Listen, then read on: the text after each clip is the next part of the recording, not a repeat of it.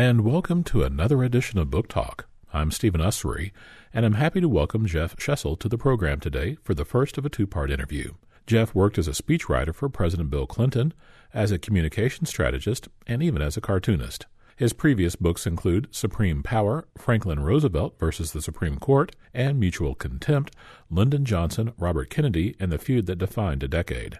Today we'll be talking about his latest title, Mercury Rising, John Glenn, John Kennedy, and the New Battleground of the Cold War, which is published by W. W. Norton. Jeff, prior to the launch of Sputnik, what was the state of America's rocket and space programs? Well, the space program, such as it was prior to Sputnik, was really divided among the military branches. The Air Force had its own program. They were building their own missiles. They had their own notion of how they were going to get human beings into space and what, why we should even bother. The Navy had its own program, and so did the Army. And so there was a, a lot of duplication. There were gaps. There was a lot of feuding actually going on among the military branches as to who was going to dominate this this new field. And Eisenhower, after Sputnik, was facing a lot of different pressures. And one of them was to shut down the endless argument among the military branches over who was in charge of, of man in space, as it was called. And Eisenhower's answer in 1958 was none of you. And we're going to create a new civilian space agency, NASA. It wouldn't be the American government if several alphabet agencies weren't warring with each other, it seems. That's right. And Eisenhower, being budget conscious and being small c conservative, was not particularly eager to create another one. But for reasons we might discuss, he, he felt ultimately that he had no choice. He was very reluctant to create what he disparagingly called a great department of space. When Sputnik, the news was announced, he seemed not very perturbed by it at all, while everyone else seemed to be in Chicken Little mode. He wasn't perturbed. In fact, it probably would have been to his advantage to be a little bit more perturbed because this was scary stuff as far as most Americans were concerned, and not just Americans, but people across the free world.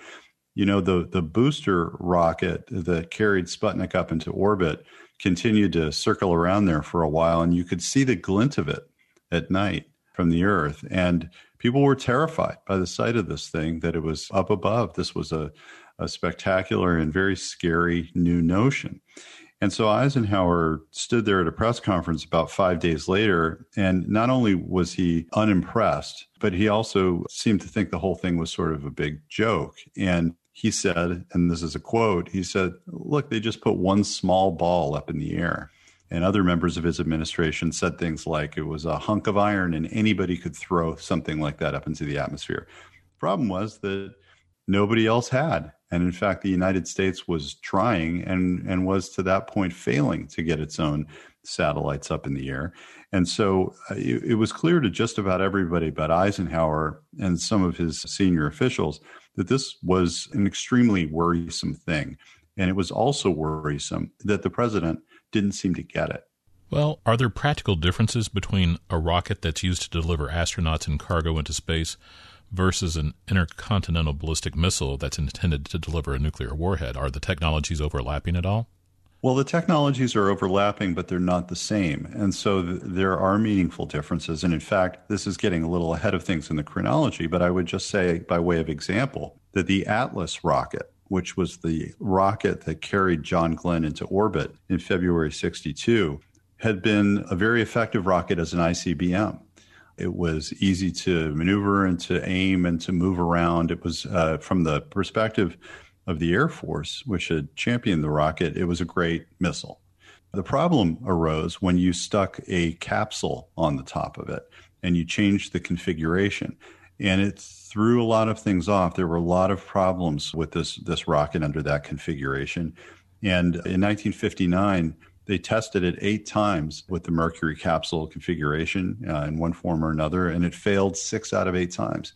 And when this thing failed, it, it failed. I mean, it was blowing up spectacularly on the launch pad or, or just above it. So the, the difficulty in getting this very successful ICBM man rated, as they put it in those days, safe enough to put a human being on top of in a capsule was, was a very different matter. One thing that seemed to magnify the difference between the success of the two rival programs was that the Soviets didn't offer the same level of transparency as America did.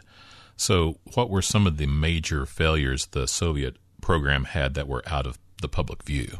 The Soviets, you're right, they were they were allowed to fail in secret.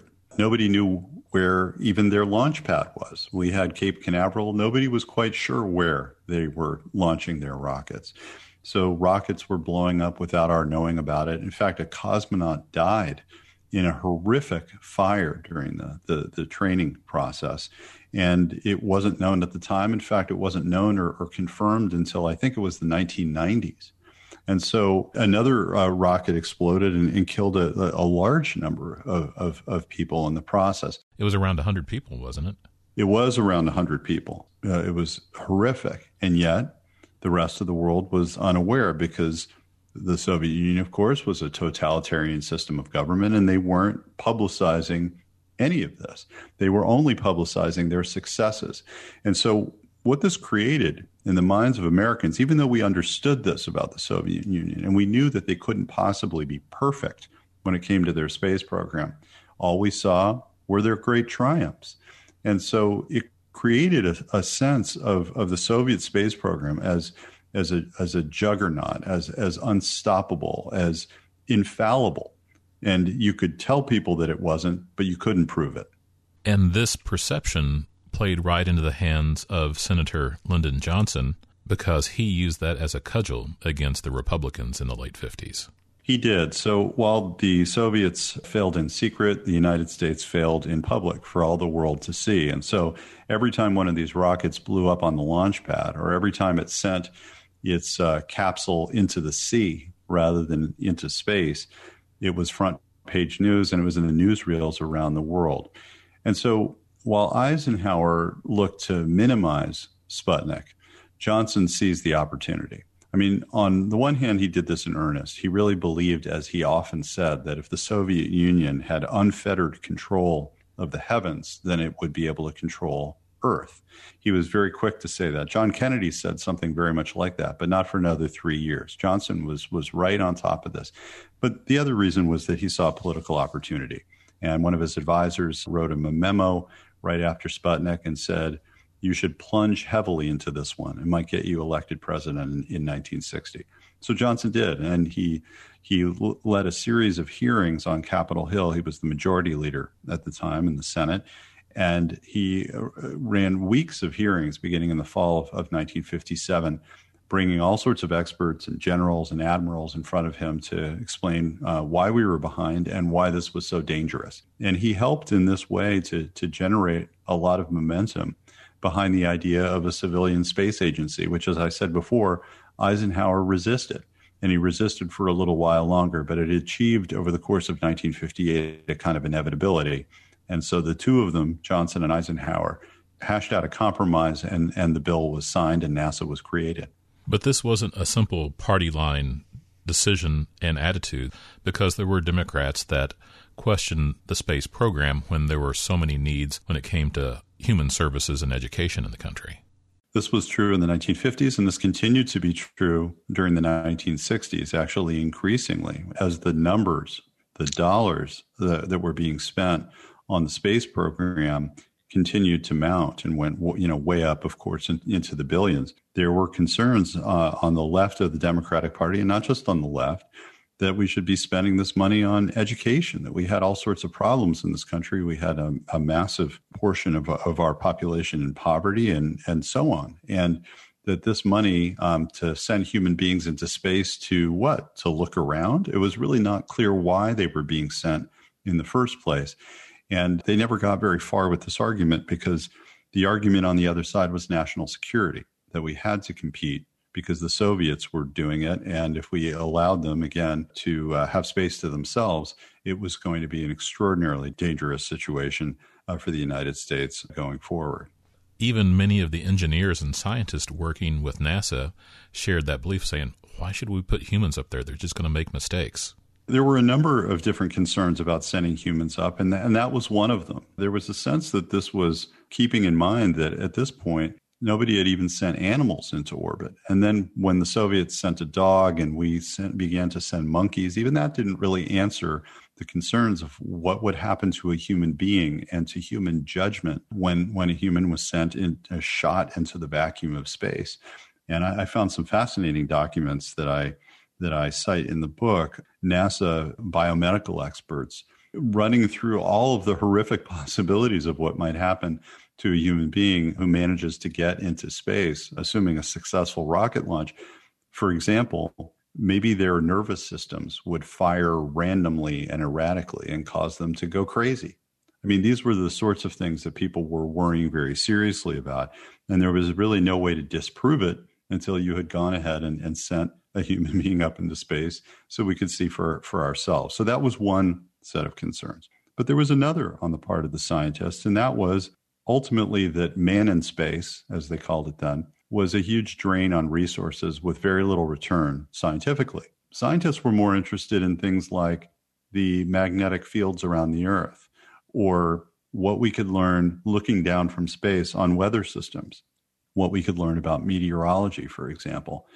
And there was a feeling on the part of a lot of scientists, including members of the, the president's scientific advisory group, that if you decided to to send human beings for whatever reason to space, it was just going to drain all the money and all the expertise away from all of these worthwhile endeavors. You know, there may be about four different quadrants to consider in the program. There was defense, science, technology, and public relations. And there were a lot of people that said that this program was just more of a PR thing than anything else, for kind of an advertisement for the American system and way of life. I think that it was less an advertisement for the American way of life than it was an acknowledgement that the United States was in a global competition between two systems, between democracy and totalitarianism. And that we were working to prove the credibility and the durability, as John Kennedy later said, of our own system in the face of, of a very intense challenge around the globe from a totalitarian government. And space in that struggle was not a sideshow. Space was seen to be the leading edge of science and technology. And again, it didn't escape anybody's notice that they were riding up there on missiles. Now, earlier we were talking about the fact that the Atlas worked very well as an ICBM, not so well in sending capsules up into space. But it was very difficult to convince people that when they saw a rocket blow up on the launch pad, that that same missile would be effective in wartime. This all seemed to be part of the same picture, and it all seemed to be part of the same threat and challenge. So, if the United States could not credibly compete in space, then it was already witnessing a loss of faith here on Earth in terms of American resolve and American ability. You know, in the early 1960s, when John Kennedy had, had just taken office, Gallup did a poll of our allies in Western Europe, of, of West Germany and France and Britain, and found that by a more than two to one margin. Our own allies thought that in 10 years' time, Russia would be ahead militarily, would be ahead of, of the United States militarily. And the main reason for this was because the Soviet dominance of space was so well established. They started the space race in 1957 with Sputnik, and they had established a series of firsts, one after the other. And by 1961, it, it, it, just seemed that the Soviets were unbeatable. And the military implications of this seemed absolutely obvious to everyone. So, you know, we can talk about it as, as public relations, but it was it was less about sort of proving the the strength and the health of American culture and more about proving the credibility of, of the United States as a force for freedom in the world in the face of an existential challenge. And as it seemed with many aspects of the Soviet wielding of power, that it was more about pure thrust than any type of nuance. They had the huge rockets that could lift a, a good sized payload, but beyond that, any kind of more sophisticated and technical things, they didn't quite quite have a handle on like the Americans seem to have. This is one of the great ironies of the early space race is that the principal reason, I mean, there are a lot of reasons, and we're discussing some of them, but, but the main reason that the Soviets were able to jump out to such an early lead and were able to sustain it for a period of time is because they had an incredibly powerful rocket with lots of thrust. This was a rocket called the R 7 Semyorka, and that's the rocket that pushed a lot of these things up into orbit. Our rockets were leaner and sleeker, and they had been designed that way. The Soviet rocket was extremely, uh, I mean, we talked about the Atlas as an effective ICBM. The Soviet ICBM program was, was a shambles. It was not producing effective ICBMs. And this rocket was clunky. It was hard to move. It was hard to hide. It was hard to aim. It was not very useful for doing anything other than pushing really heavy things up into space. And so that gave them an early advantage. And we had gotten away from these big, clunky, heavy, powerful rockets. And we were designing these sleek things that could deliver a nuclear payload to Moscow. I mean, that's what they were designed to do. And they seemed to be very good at, at doing that if need be. And so the United States had to scramble to start to build rockets with, with greater thrust.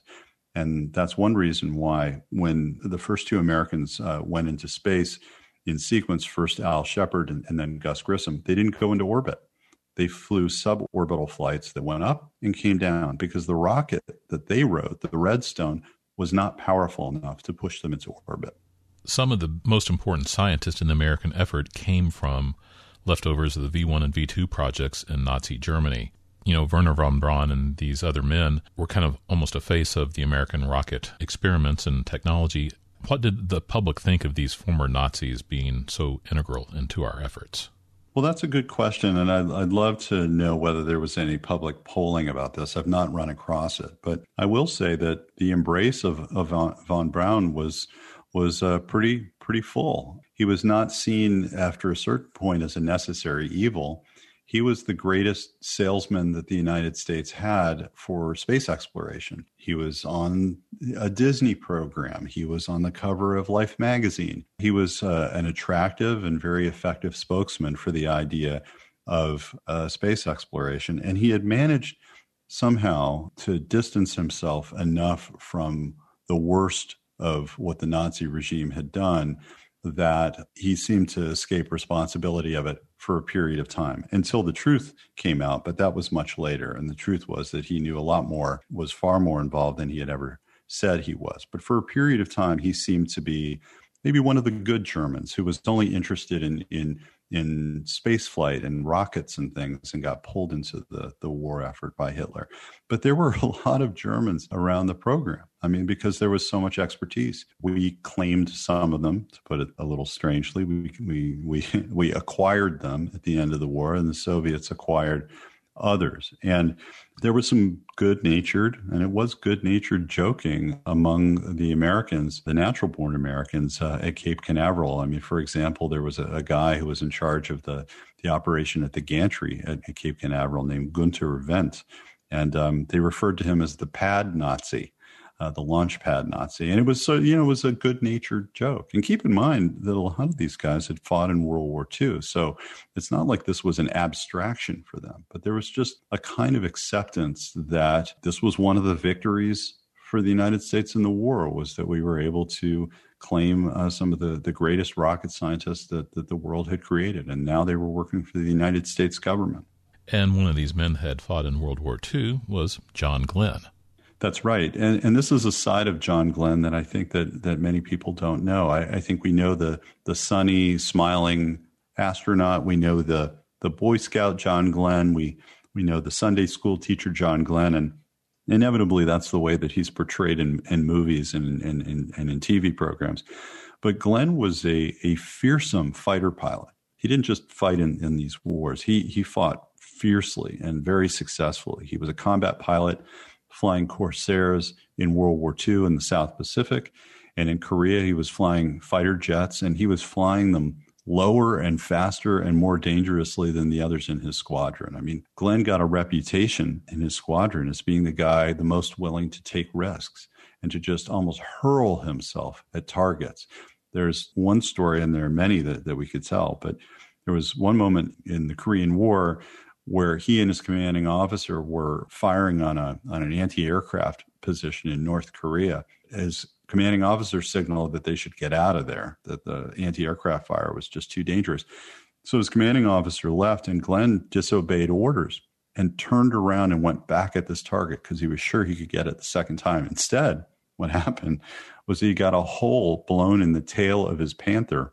And that was the, the kind of plane he was flying, a hole the size of a basketball and he somehow managed to get this plane back to base. And this happened again and again. I, th- I, think it was seven times he brought back a plane that people would they would look at it when he got back to the base and they would wonder how he was even able to fly the thing. this was John Glenn. It was not the John Glenn that the public got to know, but he was the most decorated combat veteran of all of the Mercury Seven. Some of them hadn't even fought in combat at all. Alan Shepard had never fought in combat, which was sort of a, an embarrassment or a sore spot with him. But but Glenn had a had a heck of a record. And Glenn flew with another pilot who was extremely famous at the time, but eventually Glenn would surpass him in fame down the line. He did. You know, this is one of the great side stories of this period of time is that the pilot you're referring to is, is of course, Charles Lindbergh. And when Glenn was six years old in 1927, when Lindbergh had his solo flight uh, across the Atlantic, and, and Glenn was as obsessed with that as many children, and not just children, were at that time. And one point when he was a kid, there was a rumor that, that Lindbergh was flying over Glenn's little town of New Concord, Ohio, this town of a thousand people and he ran outside to see and he was sure that he saw Lindbergh's plane. Nobody else was really all that sure that he actually had seen it, but he thought he had.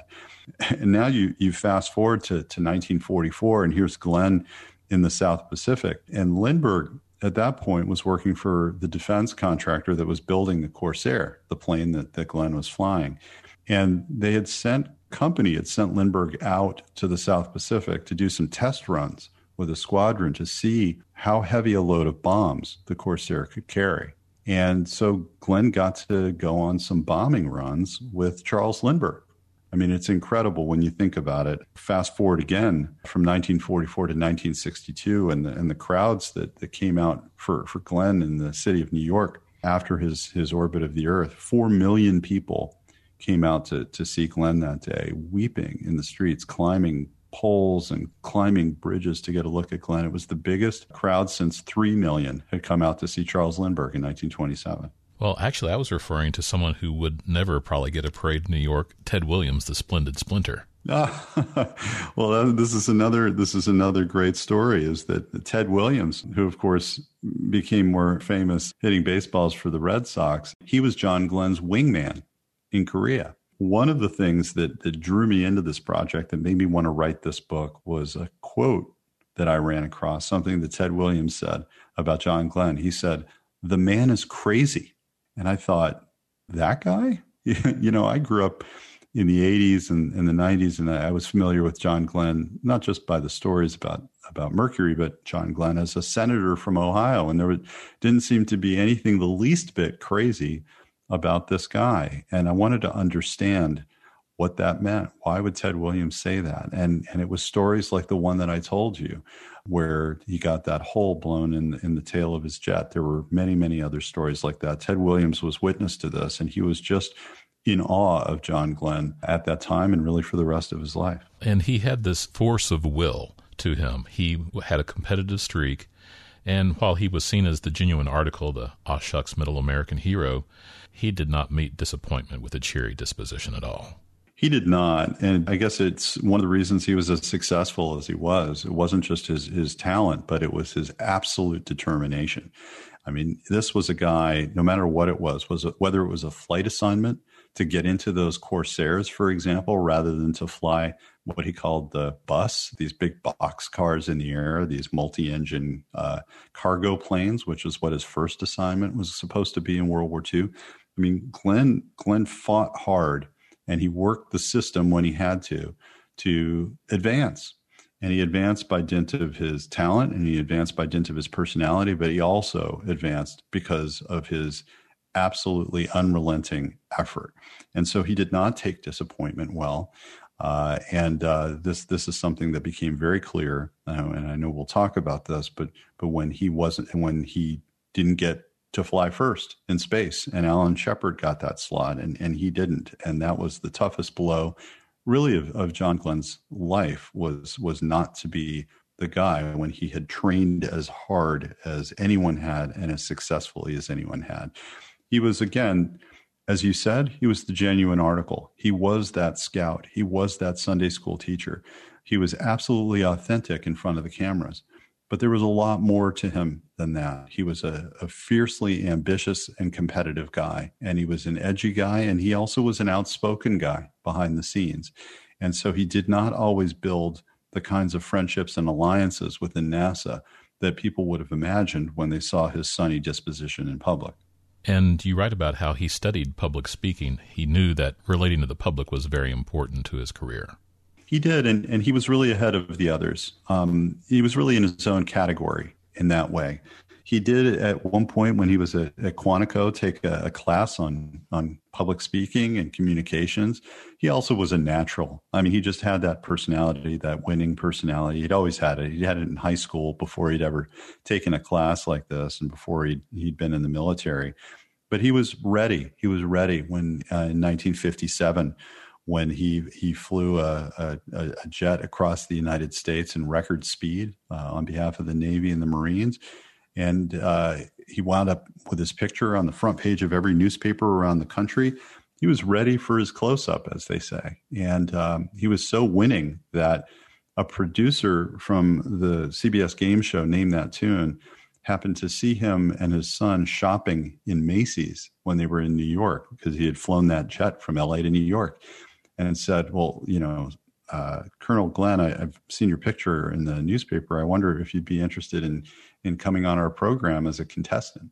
So he ran that by his superiors at, at the, the, the, in the Marines, and they said, "Great." They were happy to have Glenn get as much publicity out of this as possible because they had beaten the Air Force, which had held the previous record.